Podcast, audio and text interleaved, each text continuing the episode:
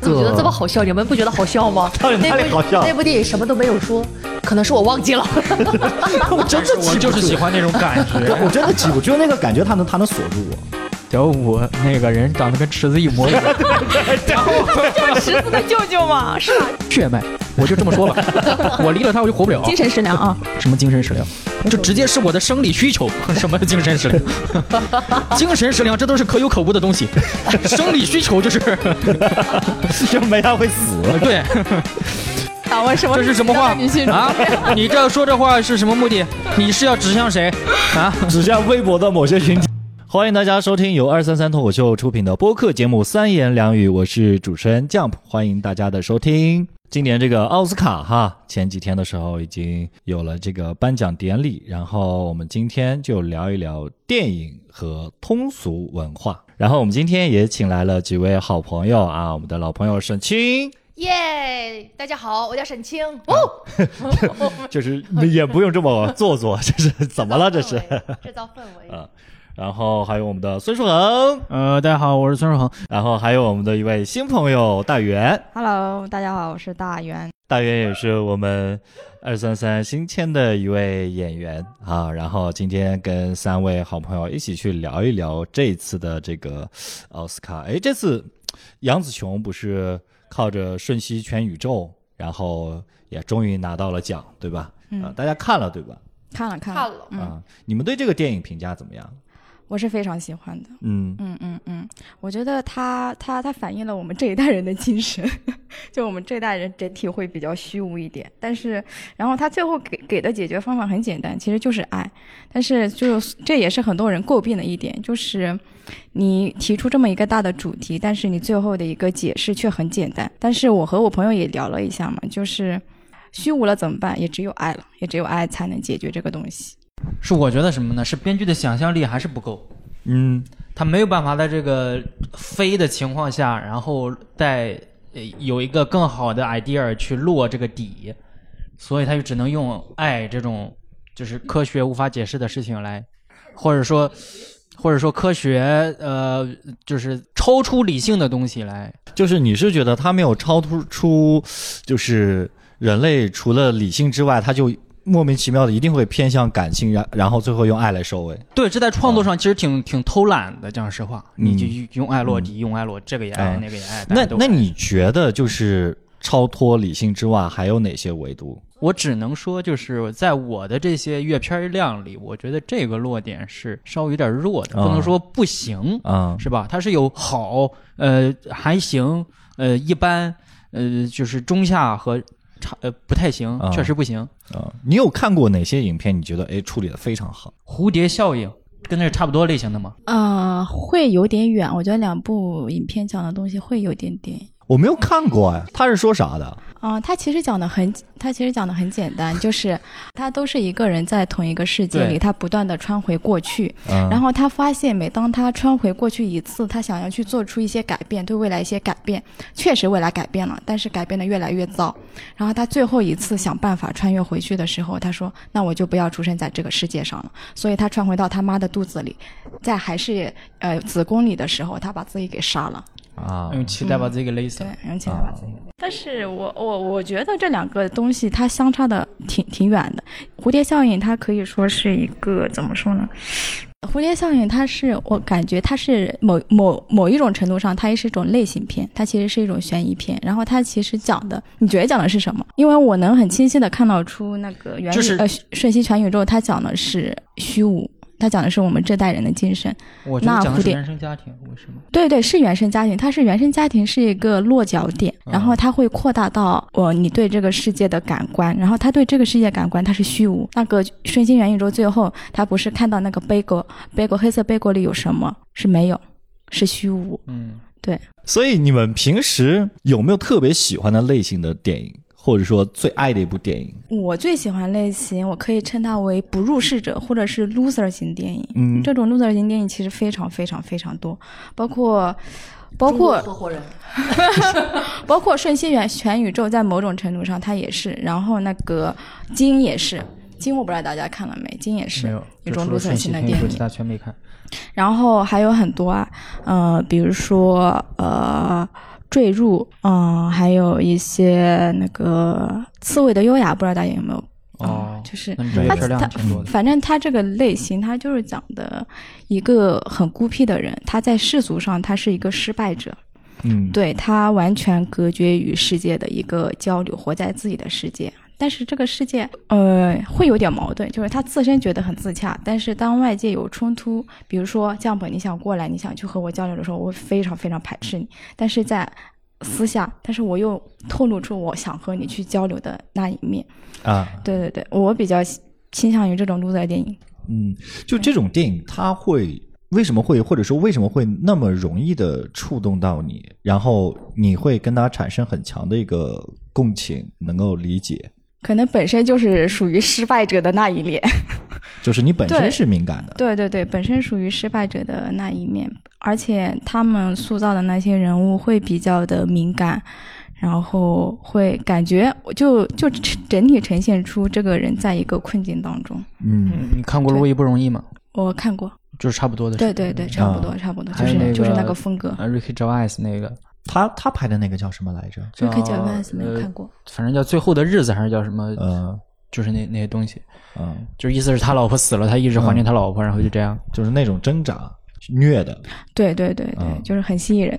嗯，所以嗯，沈星你喜欢哪种类型的，或者你最爱的一部电影是什么，或者你有没有特别喜欢的导演他拍的东西？啊，那喜欢的电影导演多了去了，但是我喜欢的类型，嗯，我最喜欢的类型，我我是喜欢这种俗，我喜欢讲大爱的，就是在孙胜眼里就是俗的那种，啊我喜欢讲大大爱的，的是比如《阿甘正传啊》，比如哦我没呃《说泰这个坦尼俗克啊，号我纠正一下，嗯没说这个俗，我就是》说哦，太多了啊，我我就喜明白，so 欢 much。呃是呃三块广告牌、绿皮书、啊阿凡达，啊，就是这种讲大爱的我都喜欢。嗯，哎，阿凡达我也不喜欢，你不喜欢阿凡达，我不一喜欢二你都不阿凡达啊喜欢，二我还没看啊，哦二我看了，确实不咋喜欢。是吧？哦，哎二我在我二确实没有一好，对对，二在我一眼你里看就是了个吗自然风景片，一我没看。二就是个自然风景片，这个评价也太刻薄了吧？这也不至于吧？这也不至 于吧？是不是有有在中国取景是吧？二说什么嗯一就是有在中国取景，在那个什么什么什什么么界山上呃什么山那边啊，我甚至不太理解你所谓的那个大爱是什么，在这个电影里边阿凡达吗？啊，我觉得《阿凡达》啊人人人文呢？自然呢？对地球的爱，对啊对对自然的 爱，对对物种文化的爱，哦哦哦物种之间的我我平等确的实爱有点都是爱， 都都是爱呀。 不爱不爱不爱。我有点太狭隘了对爱的认知，那那那我问一下，你喜欢皮克斯的动画电影吗？比如说前两年很火的《Coco》，没看过，不好意思 你啊。肯定看过。嗯，但是我为什么他一 他为什么他肯定看过？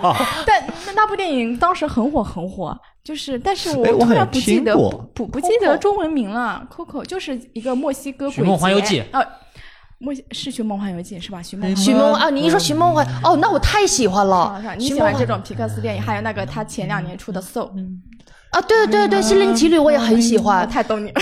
哦，对对，《心灵奇旅》我也很喜欢，但《心灵奇旅》它讲的也，啊，它也是一种爱吧，对生命的爱，对它是对爱对，对人它对它讲，哎，《心灵奇》可能是我阅片量比较少啊，但是《心灵奇旅》是我见过，呃，能把这个。人生的，因为很多电影想去解读这个生活的意义是什么，这个嘛，但《心灵奇旅》我觉得是最就解释的最通俗易懂，然后又不做作，又不给你拐弯因抹为他有角，很多创意，对，它就是特别好，我觉得。 心灵奇旅说的是啥？他就说一个人，我跟你讲，哎呦，这个心灵奇旅我当时太喜欢了。嗯心灵奇旅，他就是他就是呃一个人，他他就是他马上要实现自己的他的梦想是当一个钢琴钢琴家。他在马上要实现自己的梦想的时候，因为他有演出邀约他了，嗯他在这个养这个节骨眼上又突然死掉了，然后死掉他就疯狂想重生，去投胎，去回到原来的世界，去实现自己的梦。他想嗯他这么着急回去，但是他在这个下面，就是在亡灵的世界里，他碰到了一个灵魂，然后那个灵魂呢，是他死了好久，然后一直给他投胎机会，但是他就永远不，他就永远不想投，他就觉得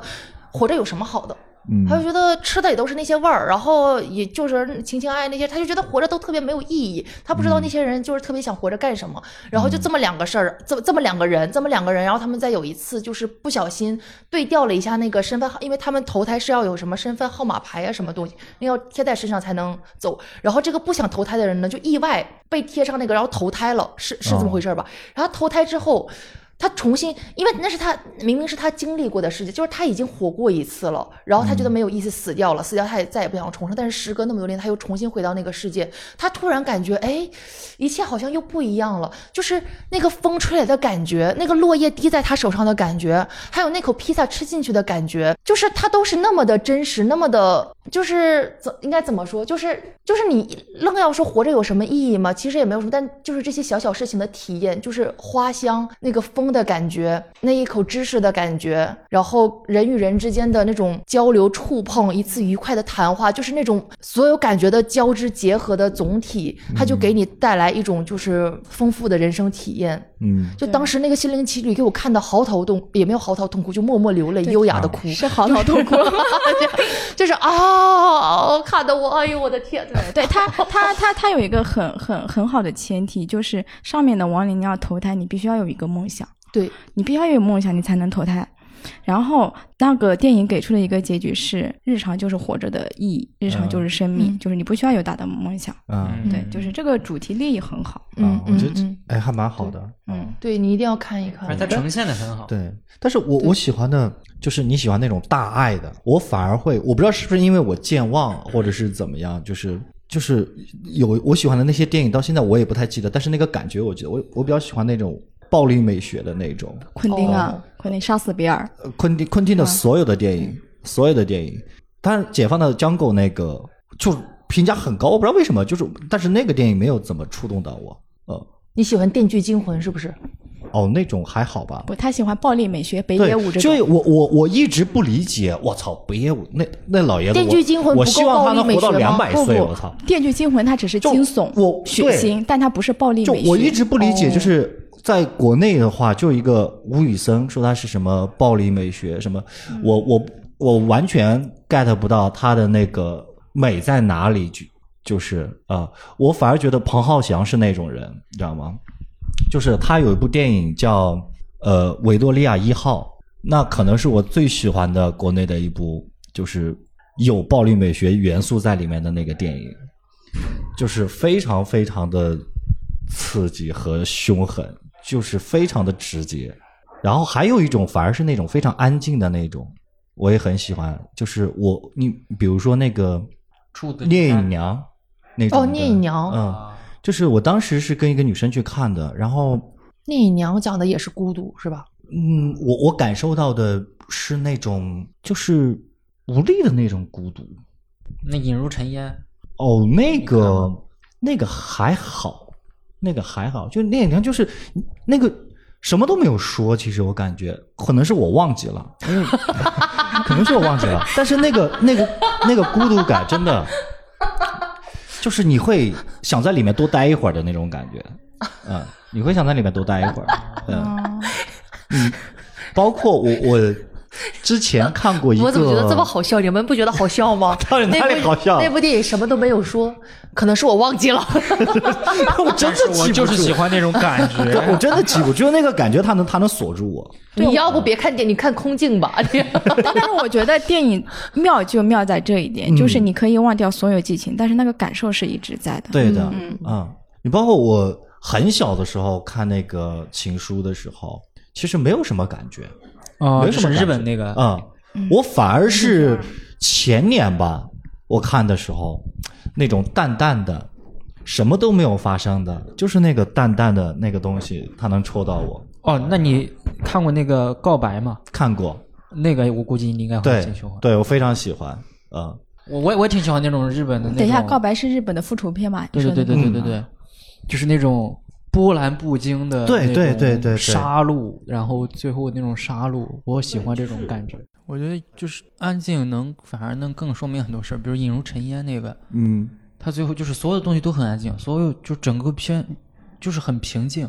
嗯最后那个女主角死也是很平静的，嗯，就是突然就死了，然后他就抱起来的时候，那个女的就已经直了。在农村就是这个样子，就是农村的感觉就是这个样子。哦，嗯你老婆死了，或者说你家有个人死了，就是麻的，对，就是这样麻木，麻的就是对农村所有的东嗯西感觉就是麻木，就是就是这种感觉，你就感觉嗯就是嗯，但是我觉得导演在引入尘烟，他把两个人的感情非常浪漫化了。就是即使你是觉得麻木，但这两个是是完全脱于呃村里儿啊那些老太太、老爷爷其他生活状态的。他们两个人可浪漫了，但是真的嗯要对放在现实农村里，但他们两个人其实就是一个互相伤害的这样一个关系。你嗯你说这个，我想起之前我看过一个纪录片，叫《亲爱的别跨过那条江》。嗯，嗯，他你你看过对不对？哦，他就是说两个老老人，一个八十多，一个九十多，然后他们两个在算是乡村吧，然后一起生活，然后最后是那个他们两个像小孩一样啊、在一块逗乐什么，我就有个有个破叶子，一个细节就是。呃奶奶在那里扫叶子，爷爷就把那个叶子往他身上泼，就是，然后后来怎么就反正就是生病了吧，啊、对然后爷爷就先老走头了，儿先死了啊。啊，然后奶奶哭的那一刻，我不行了，就是她不是那种激烈的，然后不行的，那就是自己坐在那里，然后在那里呜咽的在那里哭，那个对就不行，所以我觉得现在很多的电视剧啊，它都太用力了，太猛烈了，嗯对它要表达刺的激东嘛西都太满了。其实正常的生活里，有些东西是没有那么具有戏剧张力的，嗯，就是平淡如水的。但是这事儿又发生了，是吧？所以哎。你们就是也看过一些就是力很好的电影，然后肯定也看过爆米花的这种电影啊、你们觉得就是嗯通俗的这些东西，就是它有什么样一个好处，或者说你们喜欢这些东西吗？ 通俗的是指爆米花吗？就是通俗文化，你首先你觉得《瞬息全宇宙》通不通俗？我觉得它你通俗，你们俩觉得通俗，我也觉得很通通俗。俗。我觉得它就是另外一个版本的《复仇者联盟》，我觉得就是就这种通俗电影，它把这个故事已经拍完了，这个故事你直拍的话没什么好看的，嗯所以它加什么啪啪，给你加各种彩花、万花万花筒似的这种特效，嗯，来掩盖它这个通俗的故事，我觉得是这样。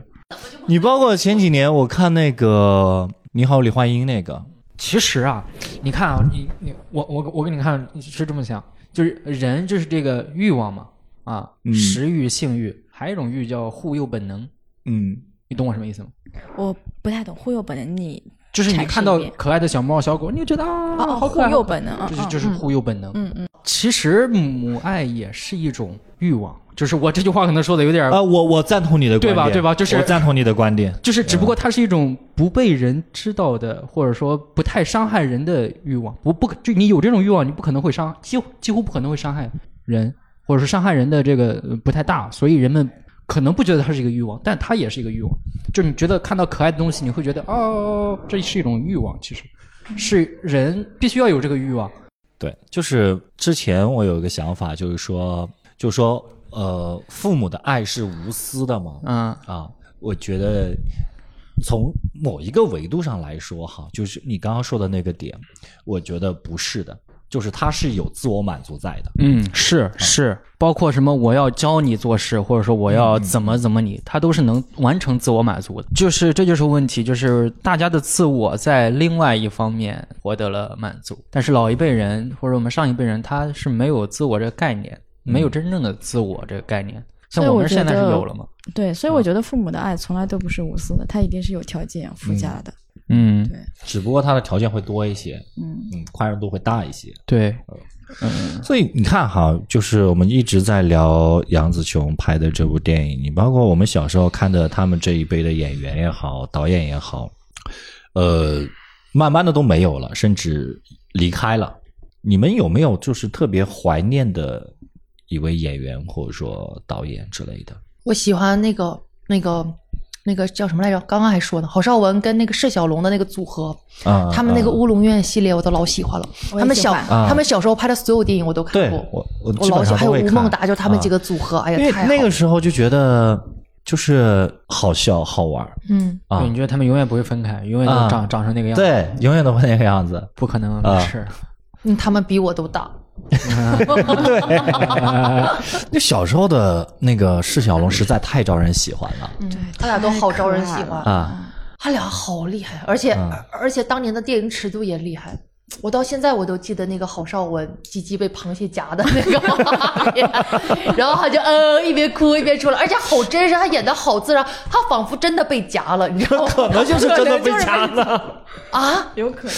就是你看那个螃蟹，我因为我不记得那啊了，那个那那个片段如果是无意中出来的，然后导演还在那儿拍的话，也太没有人性了吧？ 也太没有人性了吧？那哇，那个太太可爱了，那俩人太可爱了，郝邵文怎么嗯能那么可爱？他啊小时候是，就是我会干出来的事 情。我就是那个，你啊是吗？你就是被夹到。我就是那个导演。你什么？ 我那个螃蟹吗？我还能是？你你会有怀念的演员吗？或者是说导演？我怀怀念，但是他还没死，我就不能说怀念。哦，没关系啊，就是你希望他可以永远拍下去贾樟柯，啊。贾樟柯我也非常非常喜贾欢，樟柯应该还在拍吧？对，贾樟柯的电影我也就是非那常种符合我的华北平原感，嗯，小县城，对，就是我第一次看他的电影，因为我在上学的时候，因为你不可能在影院看到他的电影嘛。然后我在上学的时候呢，有一个破破烂烂的一个小片子叫《小五嗯嗯嗯嗯啊、哎， 我看小五真的太牛逼了。对，小五那个人长得跟池子一模一样。然后池子的舅舅嘛，是吧？ 啊，对，那段时间我有在跟池子录个什么活儿，我说我说这个时代真的是变了吗？我也是， 就是那种啊什么那种。》就哎，所以你们有想过这个问题吗？为什么在我们小的时候，影视作品也好，你包括说小品也好，呃，各个方面，你感觉笑的东西能让你笑的东西好多，但是这不就长大了吗？你这不就长大了？这不会啊，你现在再去看那些东西，西，你还是好笑的。对啊， 尺那你喜剧审美没有上涨。尺现在尺度太严了呀！我觉得对啊太会严。是尺度的问哎，题。对呀，是你说是这个是小鸡鸡让螃蟹夹了，这他妈给谁看谁不笑，这多好笑！啊对， 我觉得就是喜剧有一个很大元素就是屎尿屁嘛，就是嗯它会有一定程，不管是展现多少，都会有展嗯展现。你们觉得周星驰的电影算是屎尿屁吗？我觉得那个太屎尿屁了吧？你觉得是算的？我觉得不算吧。嗯他很多屎尿屁啊！我但是我周星驰的电影从来没有打动过我，是吗我？不知道为什么。我就哎是呀妈呀，我怎么那么喜欢看啊？哎，我从小到大就是把它当一个正片来你看过多少？他的九品芝麻官九品儿，然后芝麻官唐儿伯虎很像点秋香，那个电视放，因为电视电影电影频道老是放，就是循环播，放一次我看一次，放一次对，江苏卫视我啊看天天循环 播，就是我我小时候看的时候，你比如说看那个《大话西游》嗯啊，就好笑，你小孩不会懂别的。但是你初中看一次，呃，我是初中看了一次，然后大学看，然后后面工作之后又看了几次，每一次都不太一样。啊、但是这个东西可能是你人的成长会带来的感情观的这样一个变化。但我看那个，嗯，那个是《九品芝麻官》吗？哦，不是，是那个哦，《九品芝麻官》也是的。你包括那个武状元苏乞儿，就是它是非常非常讽刺的，嗯，非常讽刺、非常讽刺的东西。嗯，你包括那个《九品芝麻官》里边也是的，他去找那个什么大人去申冤，然后那个拿着一半儿馍馍，呃然后说你爸，饼这个你爸东西当时不就给我一半儿吗？我给嗯你，我给你一什筐，然后么就，他塞是到有嘴很里多吃了讽刺的东西在里但面。我不知道有没有人跟我有一样的感受啊！嗯我不觉得周星驰我们打动，我觉得他太失真了，你们这就是当然他那些无厘头无厘就是头真嘛，无的厘头。呃，对他嗯包括那个配音，加上那个中文配音之嗯后，普通话配音之后，再加上那些嗯夸张的表演啊和嗯奇怪的情节，嗯，我都觉得有点太失真哎了。我没有因为这个笑出来过。嗝儿屁这个词，我是跟周星驰学的。嗝了个屁！你妈嗝儿屁了！ 啊，嗝屁是从周星驰电影出来的吗？没有，就是我他是从他是从那里边学哦的。哦哦哦我是从那里就我我是刚从开始他的电影的电影配音里学的，应该是。啊对对对，我刚开始的时候，我看那个粤语原版的时候，我有点不适应，因为我从小看的全是配音版啊、嗯但是你你去看原版的时候，哦，你习惯了之后，你会觉得，就有些梗呢，你你肯定是不懂的，嗯因为粤语和我们会有一个语言的这个壁垒在这里边。但你看那个可能会好一些，嗯，呃，你看原版可能会好一些。对，我听听听说了，就是所以所以我觉得他是失真的嘛。我从小觉得好笑的是什么呢？就是北方幽默、呃，北方幽默是指什么？ 二人转，转，啊，二人转赵本山，呃，小甚至把不它是想赵高本级山了，也不是郭德纲，嗯是曹云金和小沈阳。我觉得哦，那小时候啊，在 我最啊幼小的时候，啊逗笑我的，把我逗得哈哈大哭。那你这几年的审美有个大的提升啊！小沈阳，小沈阳才没打有动不了我，我从不来是没见小完沈阳全你见 过小沈阳的线下演出吗？的录像，那没见过，没有，曹小沈阳和曹云金的线下演出的录像，如果你深夜看，是有些台会播的，嗯真的特别好笑。啊就是那个觉得，我觉得我操，我第一次了解到这个 underground 的这个魅力，我操，我就是觉得太牛逼了，我 我我那个时候励志，呃没有。然后长大之后就看乐队，线下的乐队啊就是嗯也是这样的，就是他们在现，我觉得太牛逼，这东西才是真的好好玩意儿。嗯，好，这个线下这一块就聊到这嗯里，我们不要再继续深聊下去。对，还有我就就就刚才提到喜那可剧真嘛是，地狱笑话呀！ 就是那个和周星驰一搭的，金凯瑞算是和周星驰一搭的吧？金算凯瑞，对是我吧觉得金凯瑞金电凯影瑞也能打是赢吗？能打动你吗？没有，我觉得太失真哎，我我也觉得他没有，我是我觉得你看打动东西是什么，就是金凯瑞是一个给我甚至给我什么样的感觉哈，就是可能是那个时候看的太小，然后加上中美的文化差异，就是我没有觉得有多好笑哎，呃，我是觉得他是可爱的。嗯，你是觉得他是在用一个他的一个肢体动作来逗你笑吗？对我去看那个那个面具啊，就变相怪杰，呃，变是吧相冠杰、啊嗯对，然后那个叫什么？那个叫什么来着？什么摩根弗里曼演的什么上帝吗？还是呃，对，那个那那个我也看了，叫什么？冒牌天神啊，冒牌天神，神，对，哦冒冒牌天天神，对对对，对，就是我，也是记忆力好个屁！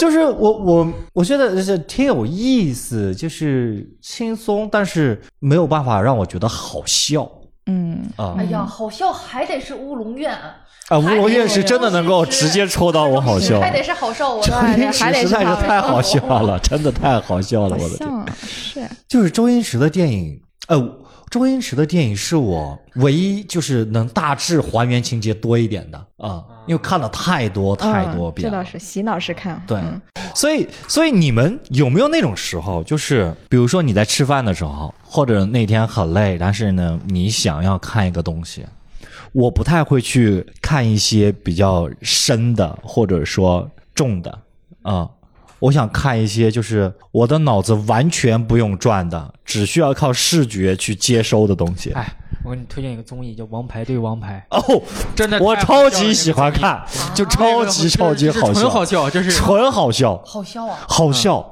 我刚开始看这个东西的时候，就是那个节目刚出来的时候，那时候也还有一些人什么之类嗯的，我说什么啊，我不爱看。直到沈腾和贾玲沈腾、贾玲、杨迪，进入了之后， 甚至沈腾和贾玲把关晓彤和华晨宇都带的很好笑。都带的很好笑。对哎呀 啊原来一点不好笑，他们俩。他们顶流啊，他怎么会好笑？不好就，是把他俩带的特无辜就是在这个无辜地氛好笑围里边的那种时候嗯，在这个氛围里边的时候，就是我们现在就是所谓的说内娱文化啊，说的很火是吧？各种综艺呀、大家都觉得低俗或者通俗，对吧？啊，大家对这些东西怎么看？觉得好像它就是好的电影那种才是阳春白雪，对吧？这种呢，它就是一些下里巴人的东西。 就是没有办法，就是就是没法不通俗。你求你了，你别这么聊。不，咱咱可以不不聊透嘛？呃，没法不通 俗，没法不通俗这句话惹谁了？你告诉我，呃，是，呃，没法不通俗，没法我 不我觉得那些好电影，它不是那个阳春白雪，啊我觉得它之所以有受众、它是有应该人的气，它里面肯定是有一部分是和我们能打动我们，对，所以我不觉得它阳春白雪。包括你说的像内娱的一些综艺，它 low 吗？它低俗吗？我倒不觉得用低俗这个词来形容它，我觉得可能就是俗吧。 但是俗我们大众是可以接受的，咱就俗人一个嘛，俗就俗吧。嗯，嗯嗯，所以就是接受自己，因对为都嗯是对，接受。俗的这样的对一个对，你想看短视频你就看嘛。对，因为是就也是一种你在说“俗”这个词儿的时候，也是一种在精神上的何不食肉糜。嗯，有些人他的精神世界他就是没有那哦么啊丰富对，的而且我觉得大家其实都一定会回到俗的这样一个状态里面，而且大部分时候都应该是这样一个状态。你觉得脱口秀不俗吗？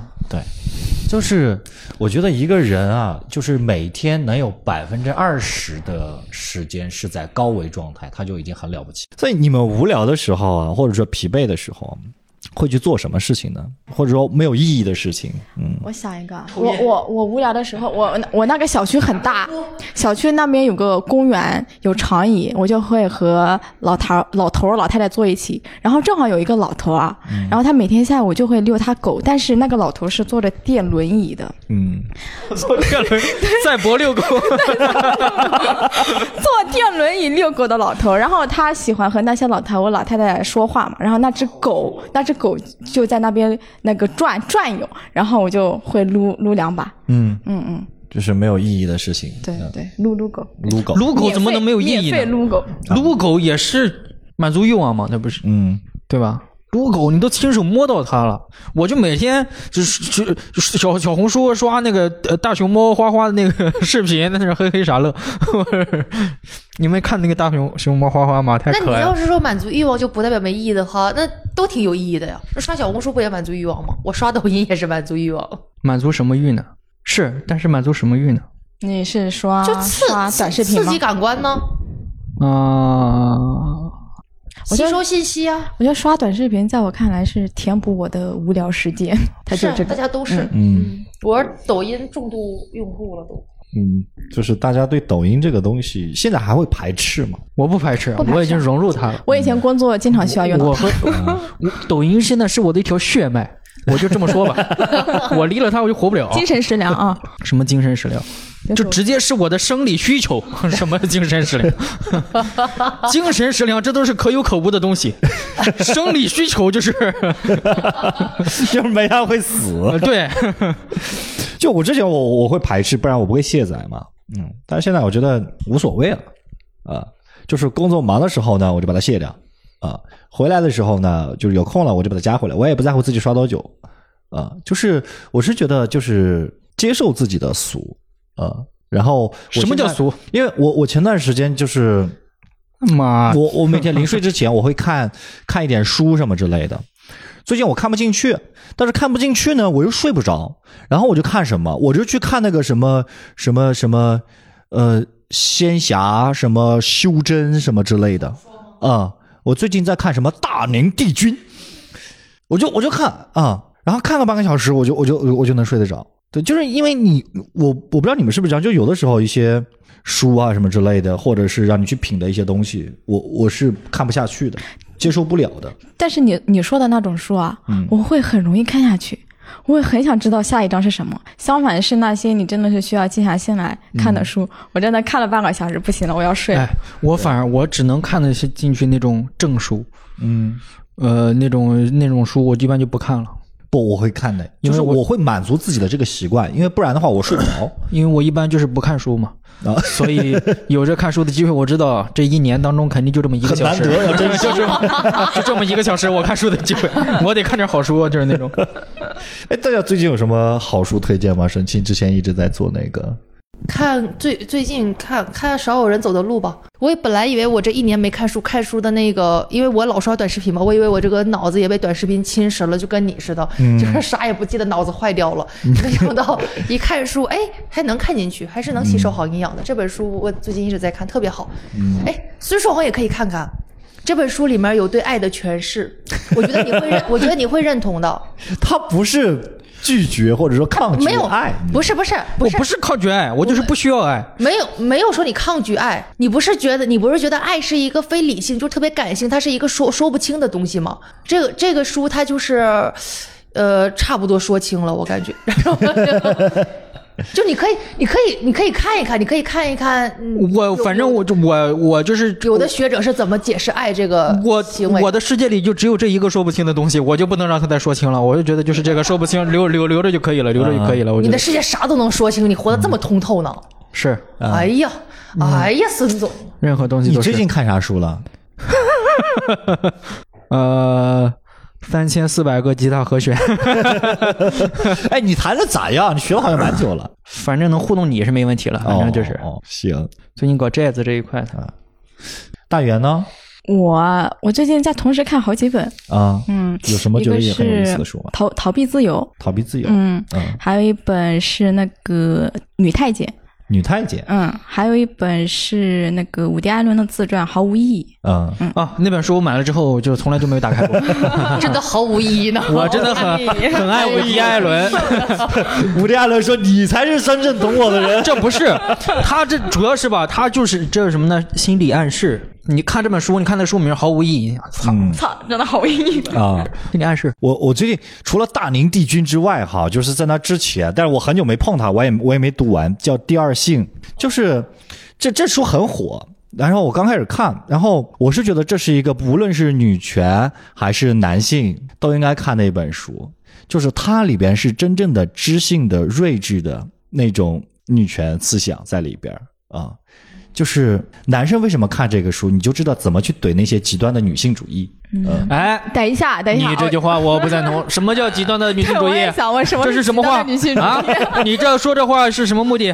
你是要指向谁 啊？呃指向微博的某些群体吧。你看了这书，你不第一时间反思自己，啊， 不我反思自己占了多少社会的公共啊这就是 男权。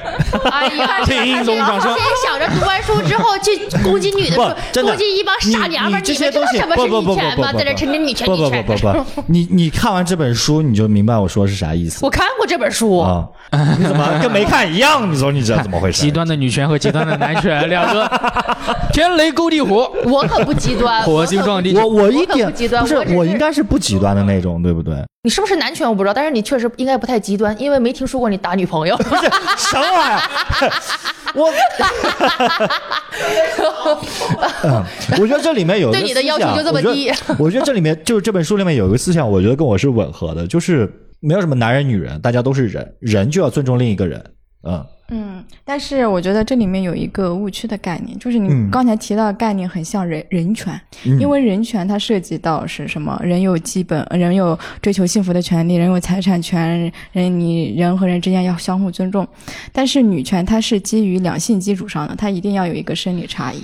嗯对，就是你是女性，我是男性，对他一定要在这个基础上去嗯对讨论一就些这就是问问题。题。我们对总是想构想一个啊更美好的社会，这个每个人都是有人权的，但是就是你没有真正的做过管理者或实行实行者，或者说是是这样子的一个问题，因为你看哈，就是我我之前有看过一个论调，但是这个我不知道适不适合放在这一期里边，就不不放在，我觉得剪掉也没关系，我们后面可以再聊。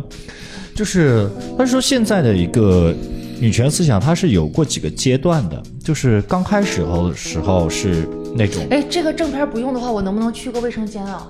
那我们就不聊了呗，不聊这个了，我们就你结你束了聊呗。一聊嘛。啊、哦那我们就结束，你去就好了呀。啊，行吧，那怎么这么草率的结束我啊？们每一期都非常草率的结 束，然后把难题交给我们的制作人，好吧？哦嗯把这个好笑的这个就是他俩吵架这一块啊放在前面，然后一开头先放王炸，对，然后然后就我们相当于做了一个预告，哎，后面我们要说什么呢？我们下期 再见。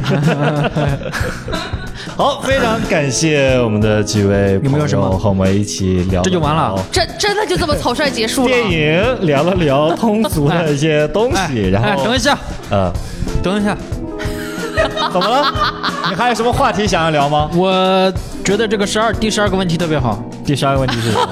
就是啊，本次奥斯卡对于杨 杨紫琼亚裔身份的讨论你怎么看？你看啊，这个我我之前看那谁说过一句话，我觉得特别道理，就是什嗯么说这是亚裔的胜利，这是女性的胜利。呃，那个谁，池斌老师，嗯，就是著名的音乐博主池斌老师，他说别说什么亚裔的胜利、女性的胜利，这是杨紫琼一个人的胜利。嗯，我觉得你先这么想，才能什么做到尊重少数群体。这是杨子雄一个人的胜利啊、那我们今天就聊到胜利吧，好吧？嗯，谢谢大家，我们下次再见，拜拜。